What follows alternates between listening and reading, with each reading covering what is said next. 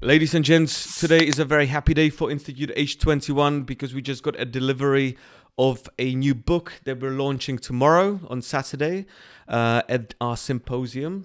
And uh, we also have the author of the book with us today, which, who is uh, Jacob.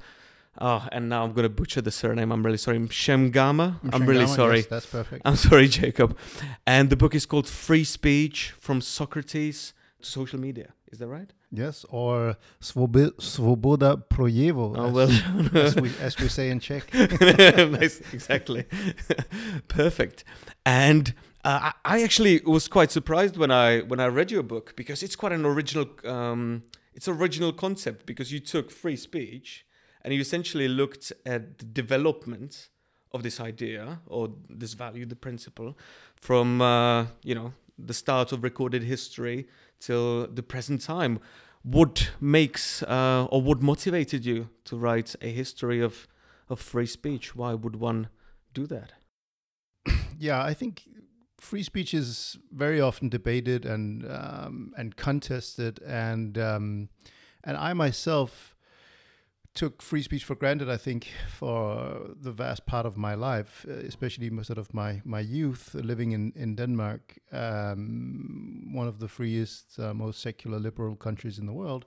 And then we had uh, the so-called cartoon affair in 2005, where a Danish newspaper published cartoons of of the Muslim prophet Muhammad, and that led to a sort of a global crisis. Uh, with uh, and but it, what also happened was not only were there sort of death threats and terrorist attempts to kill editors and journalists who had only used their pens and imaginations, uh, it also sort of showed a divide because sudden you had people who had seen themselves as sort of the heirs of enlightenment values uh, suddenly questioning the right to uh, poke fun and question religion because it was now seen as punching down on a vulnerable minority. Um, and uh, and in the years to come, I, I often saw people on the right and the left change very conveniently their attitude towards free speech, either being sort of free speech absolutists when it suited their agenda, and uh, or sort of uh, the other way around, sort of unprincipled when when when it didn't suit their their agenda. And I think. To, to me, it then become became a, a question of sort of saying where does this value come from? Where this principle? Why do we talk so much about it? Why is it important? Is it important? To which degree is it important? Uh, what happens if we compromise free speech? What has happened historically?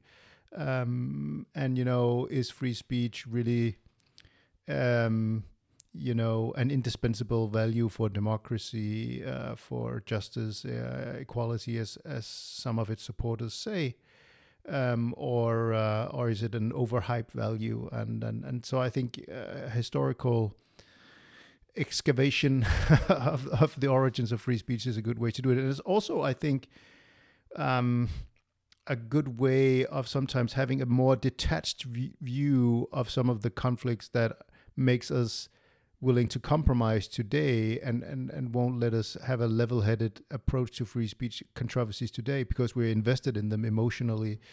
Uh, but if we go back, we can see parallels um, uh, to events that happened maybe 2,500 years ago, uh, and then maybe it, it we can sort of re revisit our views of today and say, well, maybe uh, in light of what happened back then, uh, um, maybe I'm being sort of led astray by my confirmation biases uh, rather than having a um, a, a level-headed uh, approach to this value.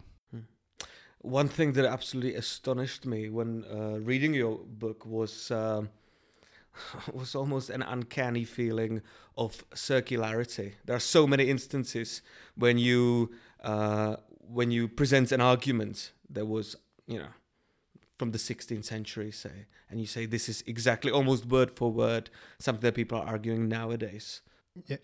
yeah, no, exactly. Um, and I think especially um, the issue of, of, of elite panic. Um, Yeah, precisely. I was yeah, exactly. um, so so I I think you know. Th- Could you explain what elite panic yeah, is? Yeah, so so but let me start by saying, you know, so I, I, I identify two sort of uh, rivaling conceptions of free speech, Mm. um, sort of an egalitarian one, an egalitarian conception of free speech versus an elitist conception of free speech. And the egalitarian one has its roots in, in the ancient Athenian democracy, which for its time was quite uh, egalitarian, uh, bottom up. All freeborn male citizens had a direct vote on, on, on affairs. And you also had a principle called parrhesia, so uninhibited speech, which allowed citizens to, to speak their minds freely. And then in the Roman Republic, it was a much more top down elitist approach. So they would prize free speech, but it would be for the learned, wealthy elite. Um, and not for the ordinary unwashed mob who were thought to be too credulous, stupid, and dangerous to have a voice in public affairs. And that conflict is recurring throughout history. And you see it break out when you have uh, new uh, breakthroughs in communications technology. So it could be the printing press, it could be the telegraph, it could be the radio, it could be the it could be TV, and today uh, social uh, social media, the internet, and it also happens when new, previously marginalized or persecuted uh, parts of the population are given a voice. So it could be racial minorities, religious minorities, women, uh, and so on. Then you have this tendency of those who are the the elite, the institutional gatekeepers of the public sphere, who think, well, it's too dangerous. Uh, social cohesion of society will will will fray uh, and and everything will will fall apart if we allow um, the unwashed mob a, vo- a voice in, in, in, public affairs. There has to be some kind of top-down uh, control, and I think we see, we're seeing the same today. So initially, in the in the digital age, the internet and social media was hailed uh, as a as a force for liberation and democracy that would spread liberal democratic values uh, around the globe. Uh, and you know, Arab Spring, everyone was was optimistic, um, but then a number of things happened. You know, authoritarian states reverse engineered the original promise of the internet. Um, um, imposing controls, uh, engaging in, in mass propaganda and uh, mass surveillance, and so on. But also, we, uh, we of, of course, when you have given a, a voice to pe- to people, to, to everyone, that you're you're bound to amplify the ugly sides of human nature. Um, and then uh, everything, I think, uh, culminated with the election of Trump, where mm. the narrative became among uh, many people in the media and, and politics that it was basically f- false information that had decided the, the election and that showed the danger of. Of, of the internet and social media, and therefore something had to be done. Uh, and we're seeing that now, where we're we're living through a free speech recession, uh, which is spearheaded by authoritarian states. China, uh, as the worst example, uh, Russia is uh, another. Um, but but where even open democracies are adopting more and more ways to restrict social media and internet. Yeah, uh, one thing that uh, we've been observing down here is, um, especially since uh, late February of last year, uh, since uh, the start of the war in Ukraine, is um, the sort of continuous and more accented use of the term disinformation. Yeah. yeah.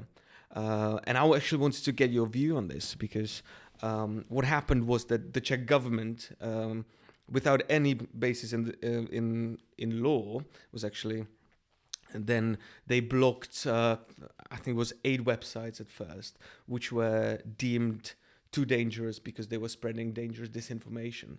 And there was no clear cl- criterion as to um, what disinformation is. Uh, it was often uh, people used this sort of vague term called disinformational narrative right? Often based in factual information but sort of drawing false or misleading abstractions. Uh, and we were, we were frankly quite quite astonished because um, we thought that you know surely nobody nobody has a has a patent uh, when it comes to what the truth will turn out to be later on when we have more information. And all of a sudden, we saw this very vague definition of something that was deemed very dangerous for the public eye uh, that was being openly criticized and, and even banned uh, using uh, the repressive power of the state. Uh, and and it, it quite worries me. What do you say when people say, you know, free speech, everything is fine. I'm I'm a liberal. However, I do not support disinformation because disinformation is is just too dangerous, right? Free speech is not disinformation. You know. Yeah, no, but and and again, that's that's one of the oldest things. You know, you go back to go back to uh, when Christianity became the state religion of the Roman Empire. Then it was uh, heresy, right? And and for a very long time, uh, the, the the fight against heresy um, was basically uh, the the the, the Christian version of, of fake news laws, right? There, there's one uh, version of Christianity which is the, the, the, the truth, and, and all others have to be uh, ha- have to be persecuted. Uh, and then later on, you know, you see it with, with lots of rulers, uh, monarchs, um, but, but also later on uh, democratic states. And what I think worries me is that you know the Czech you, you might have adopted you, you might have adopted your national laws, but the European Union has also um, banned uh, a number of, of Russian state uh, sponsored uh, media Yeah, Russia outlets. Today, I think, uh, right? and Sputnik. yeah. And not only, you know, one thing is to take away their license from broadcasting, but it's it actually means that you cannot, as a citizen, share content from RT and Sputnik. Mm. So even if I disagree, and I, for the record, I, I, I, I, I, I vehemently disagree with the narrative of Sputnik and RT, um, which which I don't think has as much to do with sort of uh, um, classic journalism. But but but if I if, even if I want to disagree with it, I, I in principle I can't because social media companies are supposed to take it away, and and I think you know in a country you know I'm I'm not an expert on on Czech history, but uh, I, I, I've studied enough of your of, of the repression that took place in this country to to to know that sort of very vague laws. Uh, and and and all, all over the Soviet bloc uh, that were adopted for quote unquote good reasons, um, you know, to fight fascism, uh, for instance, um, but also sort of to protect the truth and and, and state institutions. And I'm not saying that that the laws that are adopted in the Czech Republic today are, are any anywhere near as draconian and sweeping and have the same consequences as in the bad old days. Uh, but but I would I would you know have hoped that a country with, with that has experienced it um, the the absence of free speech so dramatically would would be much more cautious uh, about adopting you know even taking small steps down that road. Um, because uh, what we also see in history is that you know once you accept that model then new new rulers will come into power and they might use them for very different purposes and once you take away principle then you, basically have let down your your your best defense Mm. Yeah, I, th- I think many w- of us were uh, were surprised that um, uh, you know something that was uh, that was widely held as completely obvious. That even though I you know I may disagree vehemently, I may find a certain point of view completely uh, you know insane or disgusting.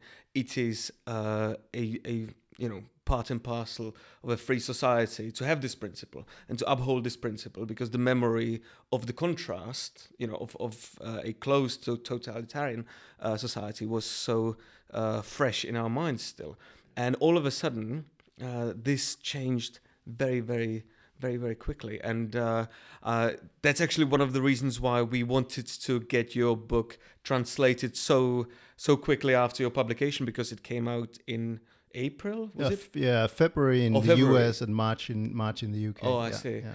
Yeah, so we, we wanted to get it out as quickly as possible because, uh, especially uh, because uh, in your overview of the historical development of the concept, you do use uh, the example of the Czech Republic, right? Um, I remember you used the uh, the trial with the plastic people of the universe. yes exactly Is that right? yes Yeah. You know, f- as an outsider who doesn't, you know, who's not, you know, in the water of the Czech Czech environment, uh, would you give us some advice how to draw on the heritage of, you know, of the noble strivings of our past, perhaps leaders or dissidents or activists?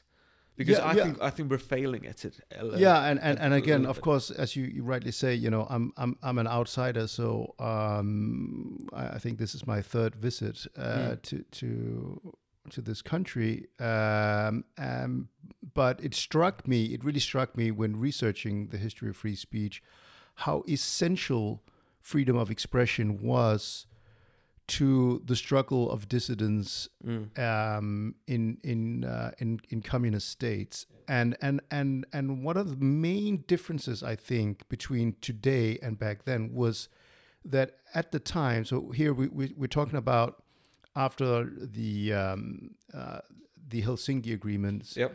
Which we, where where the, um, the communist states uh, formally uh, agreed to human rights principles, and they sort of signed them and and said, well, that's just you know on paper it doesn't mean anything, but it gave, it empowered groups of dissidents, and of course the most famous example if the, is the Charter 77 Yeah. uh, signed by by by famous uh, Czech dissidents, including Havel, and which was spread to the West um, and and republished in in newspapers, uh, and it really um, sort of created this positive feedback loop where democracies in the West would give support to dissidents. You would have new human rights groups like what became Human Rights Watch, Amnesty International, Mm, that mm, would mm. print um, examples of repression. And then uh, dissidents could say, "Well, you signed these agreements on on uh, human rights, including uh, free speech." And actually, the very first right, if you if you read Charter 77, the very first right, which is highlighted in Charter 77, is Article 19 of the International Covenant on Civil and Political Rights, which is on freedom of expression, and then it goes on to list all the many ways that uh, that that that that the communist government is uh, is repressing um, free speech and not living up to its to to its to its promises.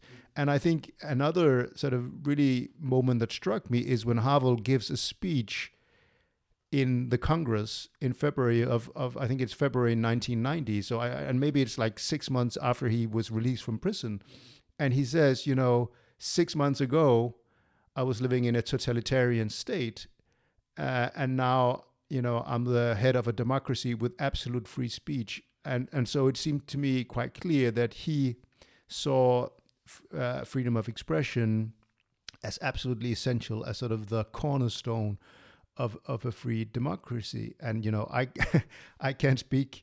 Uh, I don't know what what Havel would, would would say about these laws today, obviously, but it seems to me that the spirit that he em- embodied would be uh, very suspicious of, of of sort of reviving attempts, uh, even even if if not as far-reaching as those that he and his comrades suffered under.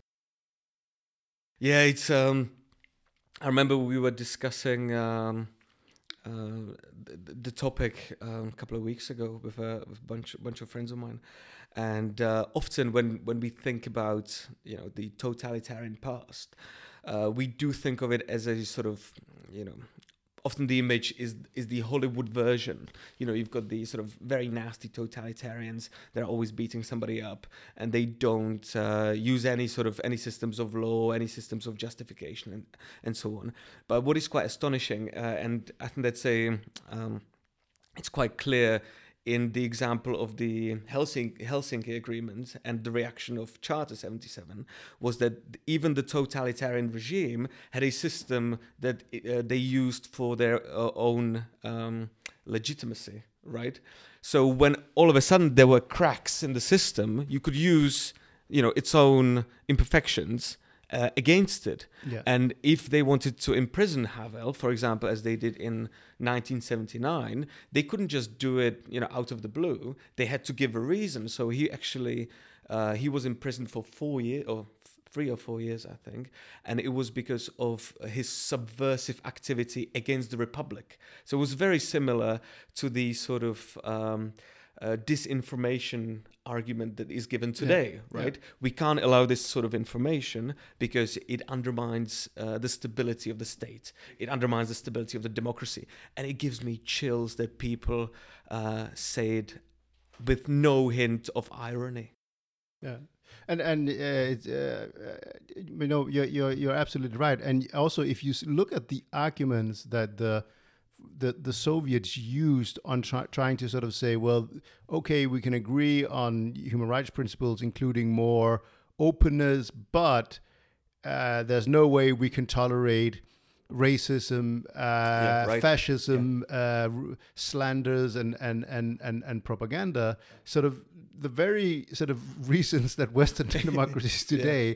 are using to justify crackdowns. Again, not to draw sort of a false uh, analogy, because uh, you know, uh, fortunately, still in in in in in Western European and, and uh, the member states of, of most of the member states of the European Union, you can have a, a vibrant political debate. You you don't go to prison for for criticizing mm. uh, the, mm. the, the opposition. Some some member states have adopted more clever ways to undermine free speech. Um, but um, but but but but it's it's it's ironical that that those and and you know it's also when you look at the adoption of human rights conventions. Well, it was actually the Soviet Union that was behind the idea to that that you know uh, hate speech hate should speech. be there should be an obligation to prohibit hate speech. Yeah, yeah. They also tried to do it with disinformation and, and propaganda, and Western states were very very skeptical uh, and. And, and and so that I think that history has just been forgotten. Um, it, it, it's fascinating because it was there was there was my last question, and I would uh, I would actually um, uh, let's let's reiterate it because I think very few people actually know about this. So, uh, if I remember correctly, what you're saying is that one of the first people who proposed hate speech, hate speech laws and wanted to actually include it in the uh, United Nations Charter, right? Is that, yeah, is that right? yeah the Universal Declaration. Yeah, yeah, the Universal Declaration of Human. Rights uh, was the Soviet Union. Yeah it's quite surprising. I mean, yeah. uh, that was certainly surprising to me when I first read it. Yeah, no, and and you know, if we go back to the 1936 uh, Soviet Constitution, then Article uh, yep. one, one, 123 says that you know incitement to hatred uh, and so on shall be punishable by law. And so the Soviets tried to to copy paste that into the Universal Declaration, and then at the time, Western democracies pushed back and there was no explicit obligation to prohibit. But then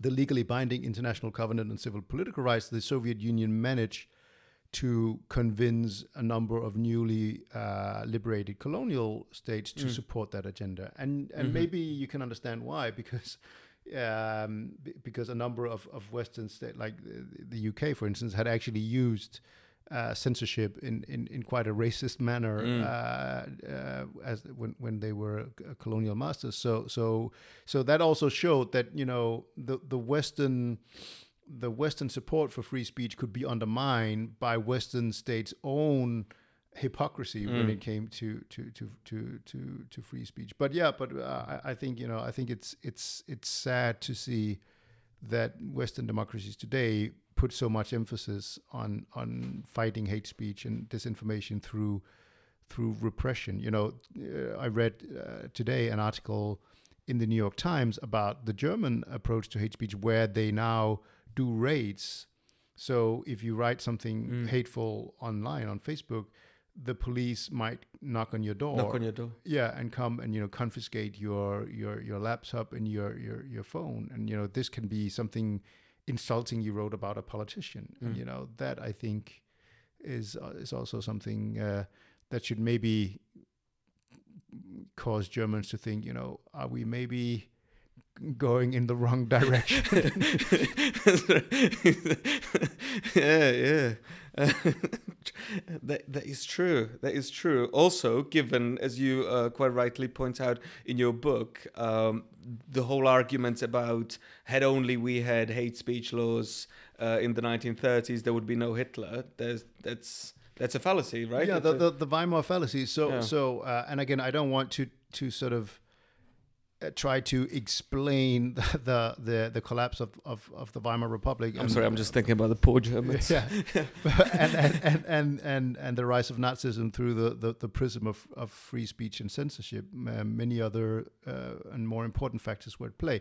But it's true that one of the main reasons why European democracies are apprehensive about hate speech is the understandable reason that you know uh, um, uh, fascists came into power through democratic uh, means, even even if the Nazis never gained an outright majority, uh, and then used uh, democracy uh, to to uh, to abolish it and establish. Mm-hmm. But but what what mm-hmm. what is lacking from the story is that the Weimar Republic had very speech repressive laws. So censorship of the radio, no no no no no room for Nazis or communists, um, administrative banning of newspapers, including Nazi newspapers. Uh, several leading Nazi officials, including some of the most anti-Semitic ones, were sent to prison. Hitler was banned from speaking in several uh, länder, and I think most damning was that these emergency laws and even the emergency provision of the Weimar Constitution was used by the Nazis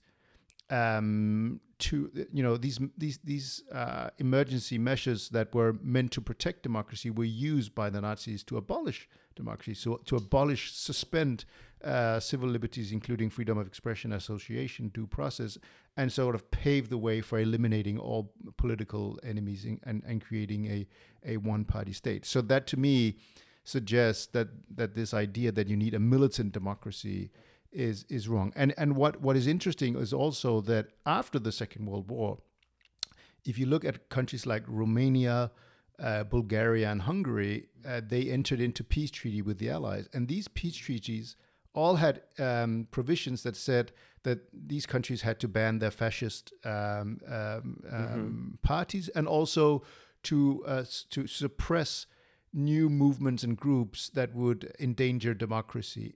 And these provisions were cynically used by communist states to arrest and suppress um, uh, all uh, opponents, even you know as early as as, um, as sort of the late 40s and, and, and into the, the 50s, and then the Soviet Union, as they did at the UN, would say, and, and its allies would say, well, we're just doing what's in the peace treaties. Mm-hmm. Uh, when we send social democrats and liberals into prison, it's because they're fascist. Because if you're against communism, you're a fascist.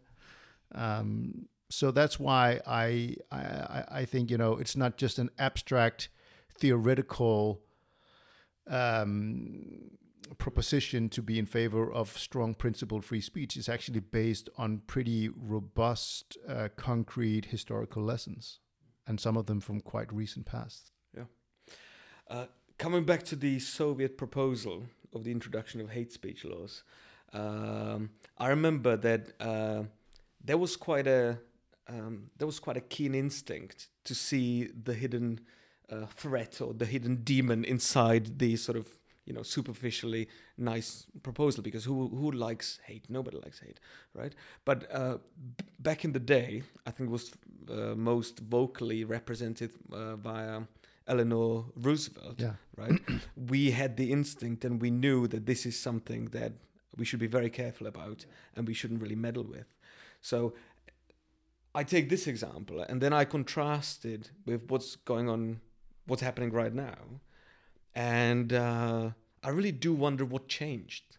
Where was this instinct lost? Because one thing that comes to mind, and it was mentioned uh, last time when we did a podcast with Nadine Strossen, our friend and, uh, oh, sorry, the author of um, the book about hate speech, was that, for example, in, in London, the Metropolitan Police defi- defines a hate crime or hate incident uh, solely based on the subject subjective perception mm. of some party. It doesn't even have to be the targeted party. It can be just some bystander who thinks that hate took place, right? So on one hand, we've got the Eleanor Roosevelt kind, who's very uh, protective, mm-hmm. and she knows where you know where the devil is, and then it's sort of modern democracies, Europe, perhaps not not America too much, but you know, um, um, um, who sort of seems fairly blind and naive, even though we've got this very rich history behind us. What change do you think? Well, I think it's really, really difficult for human beings to be principled. Um, I think, um, I think most people, um, for most people, free speech uh, in democracies, free speech is an important value, but not one that is supreme, especially not when they're confronted when they're confronted with ideas and people whom they f- think rightly or wrongly are generally generally genuinely constitute a threat to the values that they hold most dear. I think then it becomes sort of almost a a knee jerk um, psychological reaction the, to to want to suppress uh, such speech and and and and and to think that you're doing it in order to defend liberal uh, democratic values. Um, so, so in that sense, I, I think it's extremely difficult for our species to be to be principled in the face of of threats, real or perceived. Um, and I think it also politicians it's, it's it's probably especially difficult for them because if you are confronted with, uh, with, with with with with hatred and and these movements that that threaten um, you know the, the basic values and and people are outraged are you going to stand up to the people to, and say oh yeah well we're not going to do anything about it or are you going to use the the the the, the tool that is available to you which is to legislate. Uh, and and and uh, politicians are going to to legislate um, so I think a number of, of, of, of reasons um, uh, for that. And then I think, you know, there's also this, you know, tendency to think, you know, you know that you yourself you're in favor of democracy and so you'll you'll only use it for good purposes and you don't think that you yourself could be tempted to abuse um, these uh, measures and you don't think ahead and think well maybe someone will come after me who doesn't share my commitment to uh, democracy to the same degree, and that person or that movement might use it uh, for for um, to to undermine uh, democracy. So th- I think those are part parts of the the um, ex- the explanation. Yeah, yeah.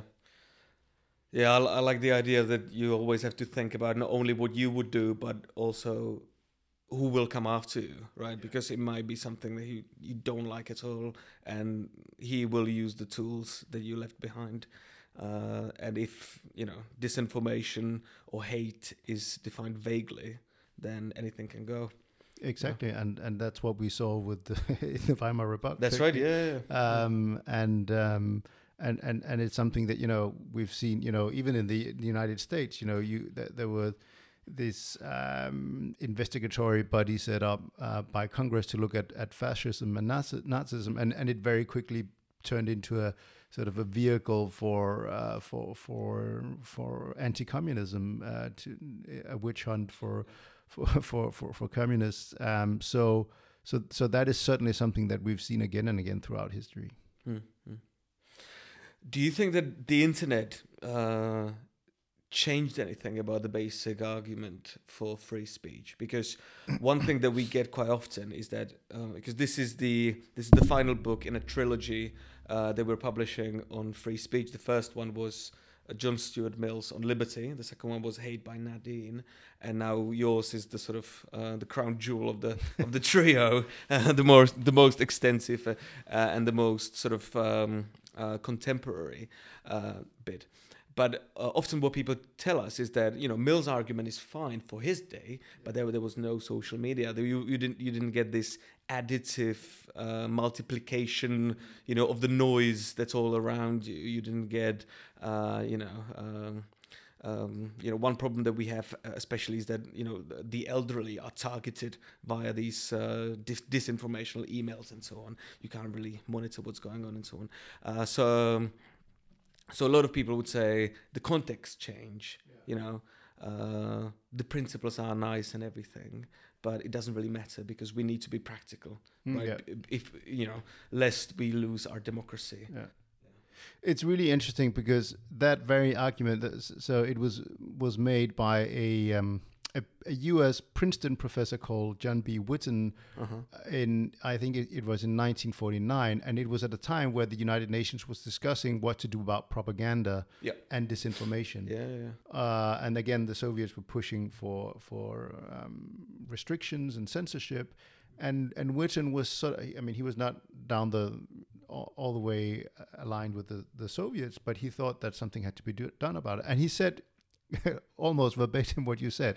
uh, John Stuart Mill's arguments were fine, yeah, yeah. but that wasn't uh, that was uh, now we're living the the age of, of shortwave radio where right, propaganda right. can be yeah. beamed out and so the, the, everything has changed this is not to say that scale hasn't changed mm. with with internet and social media so i think that, that that certainly it has it has wrought about changes, but I still think to a very large degree, many of the principles uh, are the same, and especially and, and I and I probably think that it has, if if anything, the consequences of legislating um, have have become much more widespread. So we see, for instance, Germany adopted a law in 2017 obliging um, social media companies to remove uh, manifestly illegal content within 24 hours or, or, risk fines of up to 50 million euros.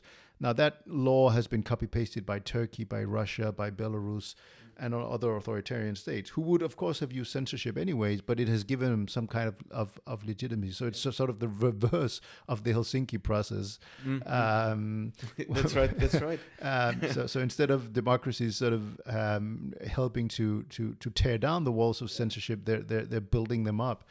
Um, um, and but but also you know I think a lot of legislators are quite naive about uh, the the the internet and they risk sort of they they risk creating a, a more fragmented uh, internet, uh, and they risk doing more harm for those that need a free and open internet the most, namely dissidents living in countries with with with state sponsored censorship and and and propaganda. But but even today, you know.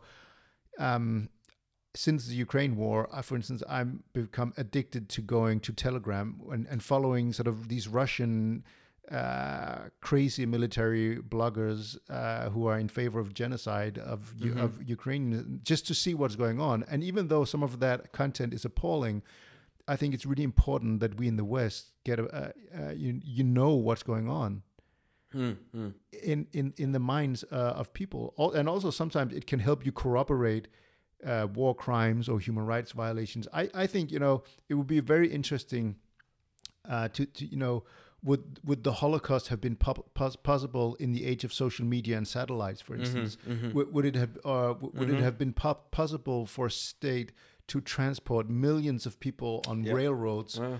Uh, in a in a if people had had uh, mo- smartphones connected to the internet, where you would see clips of Jews being herded into wagons, where you know you had you could geolocate uh, satellite images of death camps uh, um, and all uh, you know um, so, so I think we have a tendency to focus on the dark sides of, of, of, of online speech, which have been amplified, and there are harms and costs of free speech. That is, uh, that is, uh, I think that, that that is true and undeniable. But we we tend to take all the benefits for granted, mm. and we're happy to sort of chip away uh, at all the benefits uh, that we take for granted in order to try elusively to to fight the dark sides and the harms and costs. But free speech comes with harms and costs. That that you that that is just unavoidable. Uh, you you cannot have a perfect environment, it, and and partly because we just don't agree where the red lines are. Mm. Um, so if you ask people in various countries where the line should be drawn, they're likely to disagree, and even within countries, you know, if you ask uh, people in the in, in the Czech Republic um, about you know certain limits on free speech. Certain segments of the population will say, well, you know, uh, no, should should you be able to burn the Czech flag, for instance? Yeah.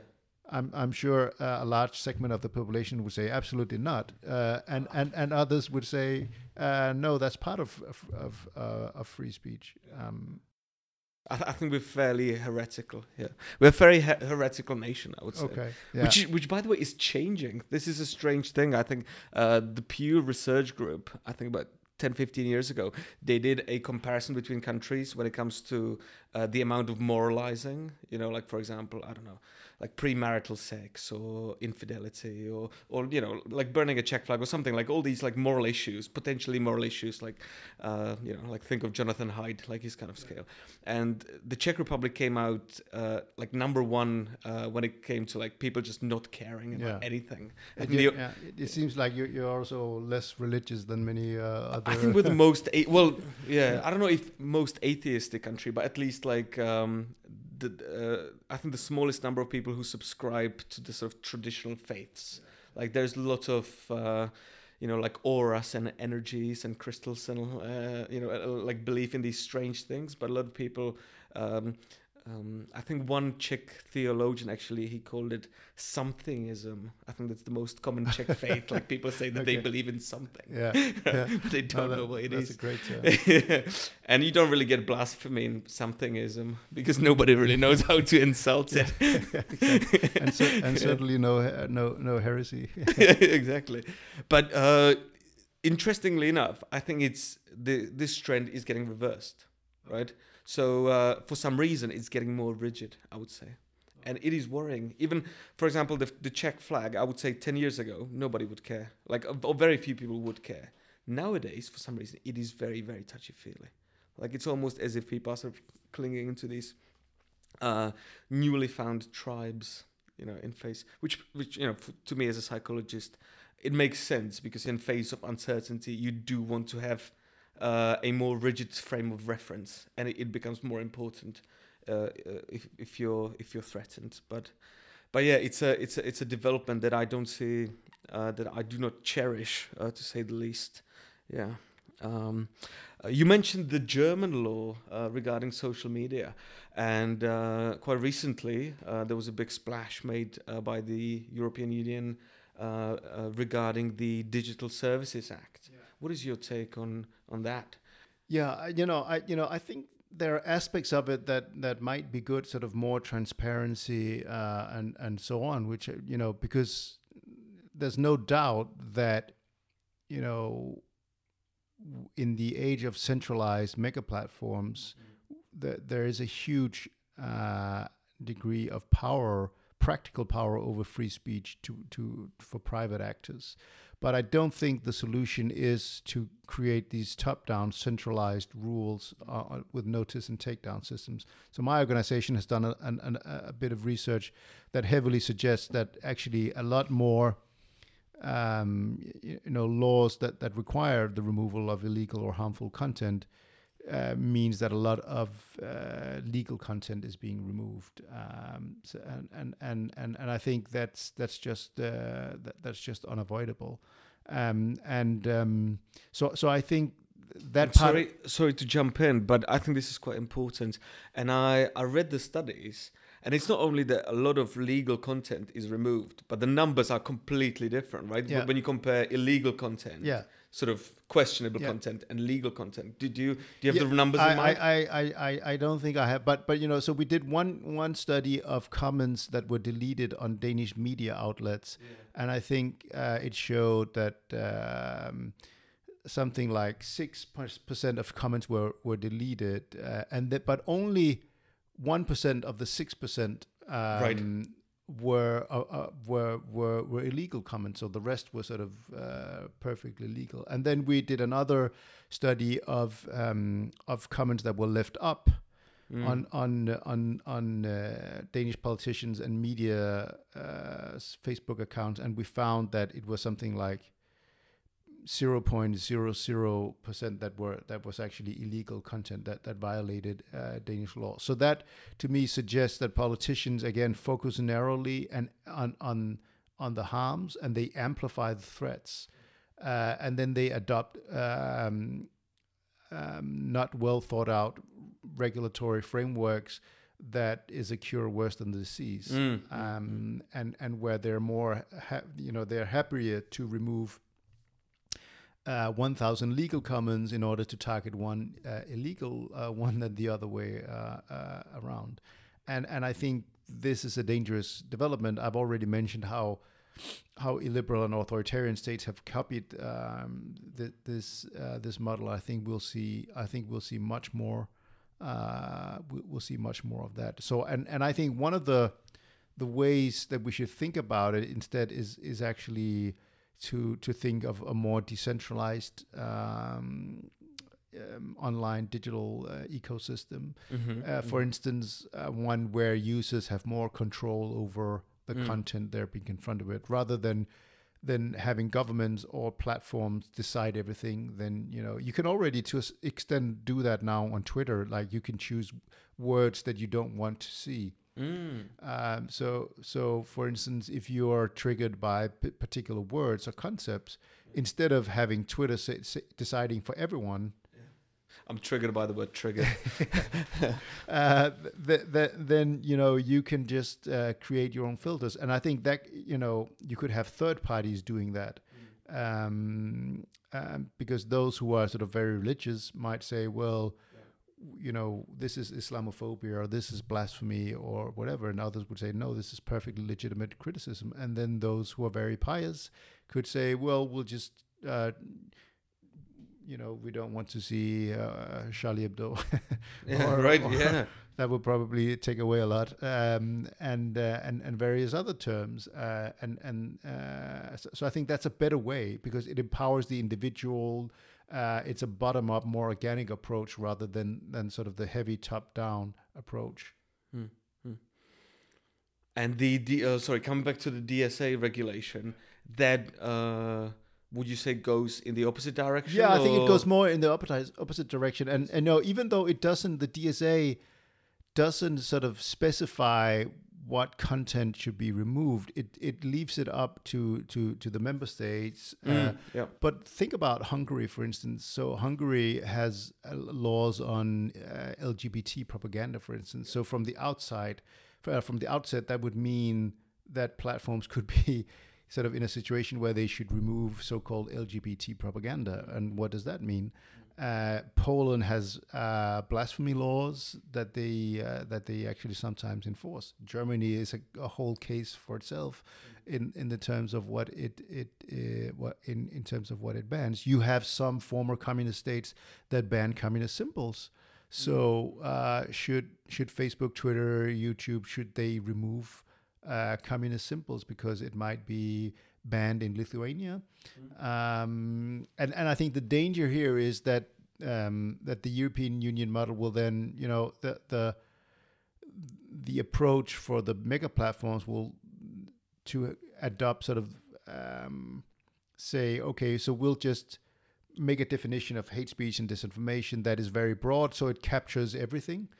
Um, and and we already see that. So we've compared the terms, the private terms and definitions of hate speech of, of, of a number of platforms, and they're much wider, include much more, many more categories than most hate speech laws at the national level. And I think that's a development that is pushed by, by these laws because, you know, the mega platforms don't want to risk being liable and it's also very complicated for them if they have to do it sort of by geolocation and you know what do you do if if someone um, publishes something in one jurisdiction and it pops up in another. So it's so it's just easier to adopt uh, a broader definition of prohibited uh, terms, and uh, that I think will have um, detrimental effects to free speech. And also, I think again coming back to you to to Ukraine, I think I think basically that freedom of expression and access to information is a competitive advantage for open democracies and civil society vis-a-vis closed uh, uh, and authoritarian states. Mm. I'm really impressed by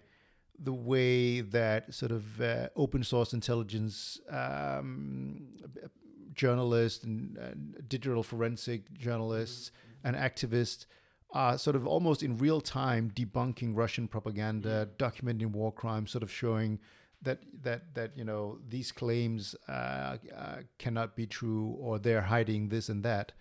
Uh, and and and uh, I think that's the, the the the more empowering way uh, sort of using the the the the empowering uh, effects of free speech to counter the dark sides of free speech and, and the dark sides of, of propaganda and censorship, poking sort of holes in the walls of censorship and propaganda that are erected by by authoritarian states. I mean, it at least in democracies, I think that the the Russian propaganda has failed completely. You know, I walked around Prague today and I saw more Ukrainian flags than probably than than, than Czech flags. Oh, uh, for sure, yeah, and, yeah, and, yeah. and and you know. Uh, and of course, that it might not be the it's, it's not the same story all around the world, but but um, but that to me suggests that you know I, I don't think we should be afraid of Russian uh, propaganda. I think we should be I think we should allow it, and I think we should debunk it, and we should show it because very often it just shows how absurd sort of this uh, old old school Kremlin style way of of, of of of thinking is, and how unsuited it is to a, a modern reality. Yeah. Um, talking about the Ukrainian flags, because before the before the war started, uh, we had been told on a fairly regular basis that the um, you know the fire hose of Russian disinformation is being active and uh, had been active ever since the uh, 2014 annexation of Crimea, I think, uh, and then uh, you know a fairly large portion of the Czech public is being manipulated with very sophisticated psychological tools, you know, by these uh, Russian geniuses and so on. And all of a sudden, when when they invaded uh, Ukraine, uh, the support for the Ukrainian people was overwhelming, and I mean like ninety-seven percent or something, like like some some you know like like higher nineties uh, when it comes to the percentage. So so it does make you think how effective are these you know Russian disinformation virtuosos when um, they had eight years very targeted, sophisticated activity, which resulted in, in almost nothing at all. And also, the Czech public put together something like 4 billion uh, Czech crowns in donations, right? N- not the governmental donation, to just ordinary people out of their own pocket. Uh, so that's uh, that gives me quite a lot of hope. What doesn't give me hope is that it didn't, or at least to my view, it had very little effect on the on what you um, uh, call the elite panic. Like it was, it was you know like you you got all these. Um, you pointed out to the facts, and the, the answer was, oh yeah, but it's just the first couple of months. People will then get used to it, and then the Russians will start again. And then, uh, you know, you hear or read the reports from the war, and you see how incompetent uh, the, the, Russian army is, and and you know how how you know, what problems they have with logistics and leadership and so on and so forth, and and you wonder.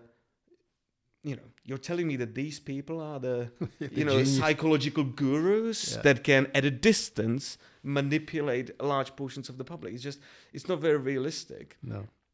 But the disinformation narrative and how dangerous it is still rings very, very true. And as we speak, uh, we're still waiting uh, for the Ministry of uh, Inferior, or not Inferior, Interior. my apologies, my apologies. Um, Ministry of Interior uh, to um, to publish their um, proposal for a law that is supposed to fight disinformation. Yeah. Right. And and uh, from the signs that we've been collecting, it seems like it's going to be very vague. It's going to be at a discretion of some expert group on you know safety of the country and it sounds very very you know again i don't want to draw parallels with the dark past of the totalitarian times but it does seem you know yeah, uh, like a bit like the argumentation that yeah. put Havel behind bars. Yeah, yeah. So no, no, I, I agree, and it, it it's um it's this. I, I think it's really really difficult for uh, for for elite institutions and and seats of authority. and and this is I, th- I think this is this this is probably one of the uh, effects of social media that that is difficult to to deny is that it has it has uh, eroded institutional authority by to a much larger degree than than before mm, constantly mm. subjecting authority to scrutiny uh, yeah. Yeah, and yeah, and, and and sort of in ways that that that make decision makers and and, and institutions seem more incompetent than than, than maybe they are at least in in in, in functioning uh, uh, countries. And and so it has maybe exacerbated a um, a plummeting of trust and um, but I think this was this I, I, I think to a certain degree this was ine-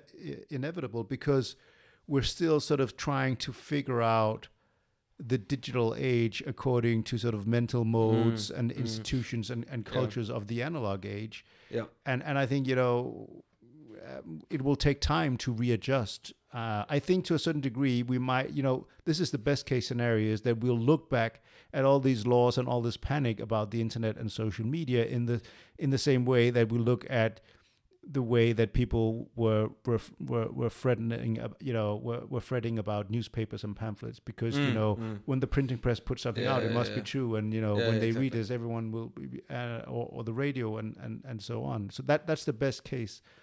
Uh, that's the best case scenario. But I think it's also extremely important that that we work on the underlying issues like creating trust, creating more responsive uh, democratic institutions that that um, that actually cater to the needs of, of people and, and that use technology in a way to foster cooperation and trust uh, and, and and solutions and practical solutions that, that make life better for, for, for people and, and that we haven't bridged that gap yet. Yeah, yeah. I know you guys are working on it. So, well, we're, we're getting your book out, so hopefully, hopefully that will work. Uh, and and I do completely uh, agree that it, it is a problem, and maybe we're just in this adjustment period that we need to go through, which won't be very pleasant. And and I do see a little bit of development where people people don't pay. I think people pay less in uh, less attention to what is written on the internet. People are a bit more sort of understanding towards you know the uh, the high definition of scrutiny that people are uh, are always under. You know, uh, perhaps less so than um, I don't know five years ago.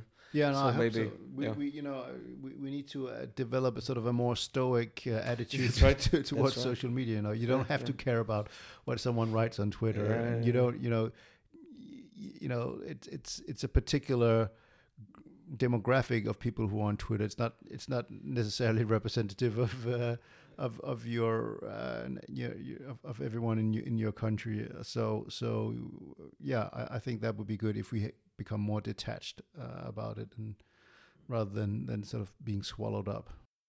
Uh, looking at the situation that we are we're in now, are you are you optimistic, or is it doom and gloom? Because when we talked to Nadine, I was quite surprised how. Oh, I don't want to. I don't want to put words in her mouth, but but I would say that at least last year she seemed fairly gloomy about the development, especially in the space of um, academic endeavor and academia. Yeah, yeah. yeah. Um, I I, th- I think in the short to medium term things will get probably worse. Um, um, but I'm I'm I'm hopeful uh, in the long. I I think I think there's certain I think there are certain things. I think, for instance, again, not to keep talking about Ukraine all the time, but mm. I think, I think it really shows. Uh, I think t- to a large extent, people have forgotten. You know the difference between authoritarian states and democracy, and how important free speech uh, is, and you now see it. You know, you see people being jacked off the streets uh, for for for for for peaceful protest and and sort of the more more more and more Stalinist censorship uh, in Russia. I think China is a bit the same way. Like you know, you needed the Cold War to you know, uh, and let me let, let me go take a step mm. further back. And I think one of the problems with free speech is that it can create bonds and social cohesion among people when it's under threat then mm. it's a unifying force. Right. Like it, it, it can bind people together yeah. when you're fighting against uh, communism or fascism, mm. because then it, it, it, it's a supreme value that is being denied to you and that is essential for you to reach your goals. Once you've won, mm. once you create a democracy, then suddenly free speech amplifies all the differences. And suddenly those who were your comrades become you know you, your your political opponents and maybe all, almost your enemies and then uh, free speech isn't a unifying principle. It's so it doesn't provide the same degree of unity and social cohesion that nationalism or religion uh, does. Um, uh, and and and and and therefore you know having uh, a more even more authoritarian Russia and sort of China's uh, extreme measures to censorship and surveillance might help us rediscover the value of free speech and say, you know, we ca- actually can't take it for granted. It is what sets us apart. Mm-hmm. It's not just this abstract principle that we talk about, it has real meaning and significance. Every day in democratic societies, we, we say things, watch things that would put, put us in prison in many countries around the world. And and the reason that that we can go on and do so is because we have a commitment to free speech, and we need to uh, be vigilant about it. Mm, mm. Yeah, well, I, I really, I certainly hope that it will work because, uh, uh, you know, I, the war in Ukraine. It's such a, it's such a salient topic now. We can't, we can't avoid it. But um, uh, in March, it was so interesting because down here we had the whole issue of the banning of the websites that were supposedly or spreading Russian disinformation. And then the same week, the Russian Duma passed a law that would send you to prison for 15 years for spreading dangerous disinformation. Like, like almost the same wording. I, th- I think the Russian officials, in fact, use the European wording to highlight how similar we are and how hypocritical are those, uh, you know, European so-called Democrats, right? And it didn't really work. The contrast didn't really work, and I and I, I'm hopeful that it will it will start working soon. Um, yeah.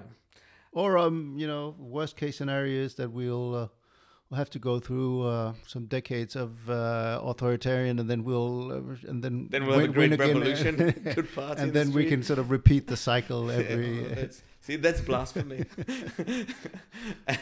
Uh, one thing that I was um, I, I wanted to mention uh, when we were discussing. Um, um, I don't know what it was now, but um, yeah, I, th- I, think it was the sort of the content that you find on the internet, which often is quite strange, cookie, you know, even disgusting, revolting, and so on. And I know that um, perhaps the sort of the switch that I'm waiting for in the culture um, at large is that people still, you know, the people who who support democracy and, and don't like uh, you know authoritarians and so on they still use the argument you know when when they uh, read something repulsive they say the sentence uh, you know this kind of message doesn't belong to democracy. And i think perhaps we should switch and say, in fact, it does. I think, and you know, the democratic system means that you allow, you know, the cookie, the the strange, the disgusting, the re- revolting bits, as well as uh, the good ones, right? Uh, yeah, and, and we we absolutely have to have a conception of free speech, which where we accept and where we, you know, say, you know, it's it's part of the cost. Yeah. There will you will be confronted, especially in a digital age, you mm. will be confronted with uh, not nice things that you yeah. that you vehemently disagree with, that disgust you, that uh, up, you know horrifies you. Yeah. That is. Yeah. That you know that's part and parcel of free speech. You can't have free speech without it. Uh, the alternative is to have you know the appointed guardians to decide what is uh, right and wrong uh, on on your behalf. Um, and of course, if you happen to be a member of the same party or ideology of those appointed guardians, then maybe it'll work out for you. But if you're not, then um, then, then then it's not a great system. And in a democracy, not everyone is going to, uh, which after all is built on pluralism. Yep, uh, yeah, yeah. Then not everyone can be a, a, member of, of the same party as the the appointed mm. guardians. Yeah, yeah. I think there was something that uh, Fleming Rose. I think he was the he was the editor. Yeah, he was the editor who commissioned the cartoons. Yeah, that's yeah. right. Uh, he's got the he's got the book tyranny of silence yeah, I think. Yeah, yeah. yeah, and I think that that's one of the points that he makes. He said, I mean, there's no there's no kumbaya version here. We don't we can't opt for, you know, the sort of love and peace version. There's only uh, very noisy but free or more and more repressive. Yeah. But in fact, you know, in the long run, stale and uniform and. Uh, yeah, but uh, I mean, uh, and, and and I think you know we have, in fact, I think you know when when we think about the history of free speech, I think any reasonable conclusion would be that free speech is actually the antithesis of violence, right? You know, uh, so Jan Hus was was was was was, was burned um, for his heretical uh, views. Um, today, if you were to share, if, if someone in the Czech Republic held the views of Jan Hus, no one would care, right? You know, and why is that? It's because we become accustomed to views that we previously thought were so dangerous, so outlandish that we had to persecute each other for them. And that's the same, you know, you know, today if I, you know, Denmark is a Lutheran country. Mm. if I was to ask the ordinary Dane, what's the difference between Lutheranism and Catholic, uh, Catholicism? I think a lot of people would have a hard time giving a sort of more than two and three sentences. If I was to ask them what's the difference between Lutheranism and Calvinism, I think more, most people would say I, I have no idea. Uh, and and and you know, but go back some hundred years, you know, those differences was a, a matter of life, uh, life and death. I think Calvin got a guy burned because he didn't believe in Absolutely. the Trinity, right? Uh, was no, something no, he believed in everything else, but just the Trinity was. Uh, he, uh, Servetus, uh, oh, yeah. who who who was was um, yeah no he uh, Calvin was an extremely intolerant and unpleasant man I have to say uh, who who built sort of a, a, theocratic state in in in Geneva. Uh-huh. Um, and and Luther, you know, uh, in in many, you know, he believed in the death penalty for blasphemers, mm, uh, mm. and um, so so so. Which is ironic, right? It's uh, no, y- yeah. yeah. you know, I think Luther uh, contributed greatly to the to to the development of freedom of conscience and free speech, but you know it was the unintended consequences. It was certainly mm, not. Mm. You know, if Martin Luther was was was sort of awoken from the dead and and taken to to Lutheran countries like Denmark, Norway, Sweden, uh, and Finland today, he would be horrified. You know, these are the most liberal secular countries uh, in the world. That was certainly not what he had intended. But you know, the, he, he he first of all he used the printing press like no one else. He like he he would have one billion followers on Twitter like if he was alive today, um, and um, and and also like when you he he he he stressed the importance of of teaching the ordinary people to read and write mm. not because mm. he wanted them to uh, to to to yeah. have heterodox ideas but because he said he had found the truth right the Catholic, like the Catholic Church had corrupted Christianity. Here was the true Christianity, his version, and that was the you, and you needed the access to the Bible to get that truth for yourself. And what happens is when you democratize access to information, not everyone is going to have the same idea. Lots of different ideas, and that's when he sort of turns around and becomes very intolerant because wow, now everything is getting out of the hand. Peasants are starting to think that they can revolt against their their masters. Um, Anabaptists are having crazy ideas about you know adult baptism uh, and uh, and and all these. There's an alphabet soup of Protestant sects, and that was not what I intended. Um, but it was an right. a, it is an, a crucial development. Uh, towards um, you know what will come later uh, and and, uh, and and and free speech, even though that was not what he intended, and even though that was certainly not the immediate outcome, because it was a very bloody and disruptive uh, period that led to to warfare and, and, and persecution on a on a large scale. Yeah, yeah, yeah. Oh, just just uh, listening to um, brings me back to when I was reading your book and I think that's a good point uh, to finish uh, the podcast. And I would really whole, wholeheartedly recommend uh, to everybody who's listening to get Jacob's book because it is a fascinating read, and I think it's very important as well. And also, uh, what I would really like to stress, you know, one of the I think fantastic advantages of the of the book is that it doesn't only look at the legislation but it also strives, I, I would say, to cultivate the culture of free speech, right? Sort of to give it the continuation, the story of free speech, and how it is, in fact, a story of uh, humanity's triumph and, and, and progress. Would is that is that? Yeah, no, yeah, uh, uh, yeah. You know, it's a great experiment. I think uh, it's it's been a a very positive and benign experiment. There's no telling what the that, that it will always be so and, and, what will happen in, in, in the future. And I, I very much agree with you that, that the culture of free speech is ultimately the most important mm. uh, safeguard for a thriving, healthy climate of, of free speech is that each uh, one of us uh, is committed to viewing tolerance of social dissent uh, as something to be, tr- uh, you know, treasured rather than, than viewing it as a threat. Yeah. Well, once again, thank you so much. Thank you for coming, for agreeing to do this podcast. Thank you for writing the book, and uh, let's hope with Jan Hus that the truth shall prevail if it is free to roam around.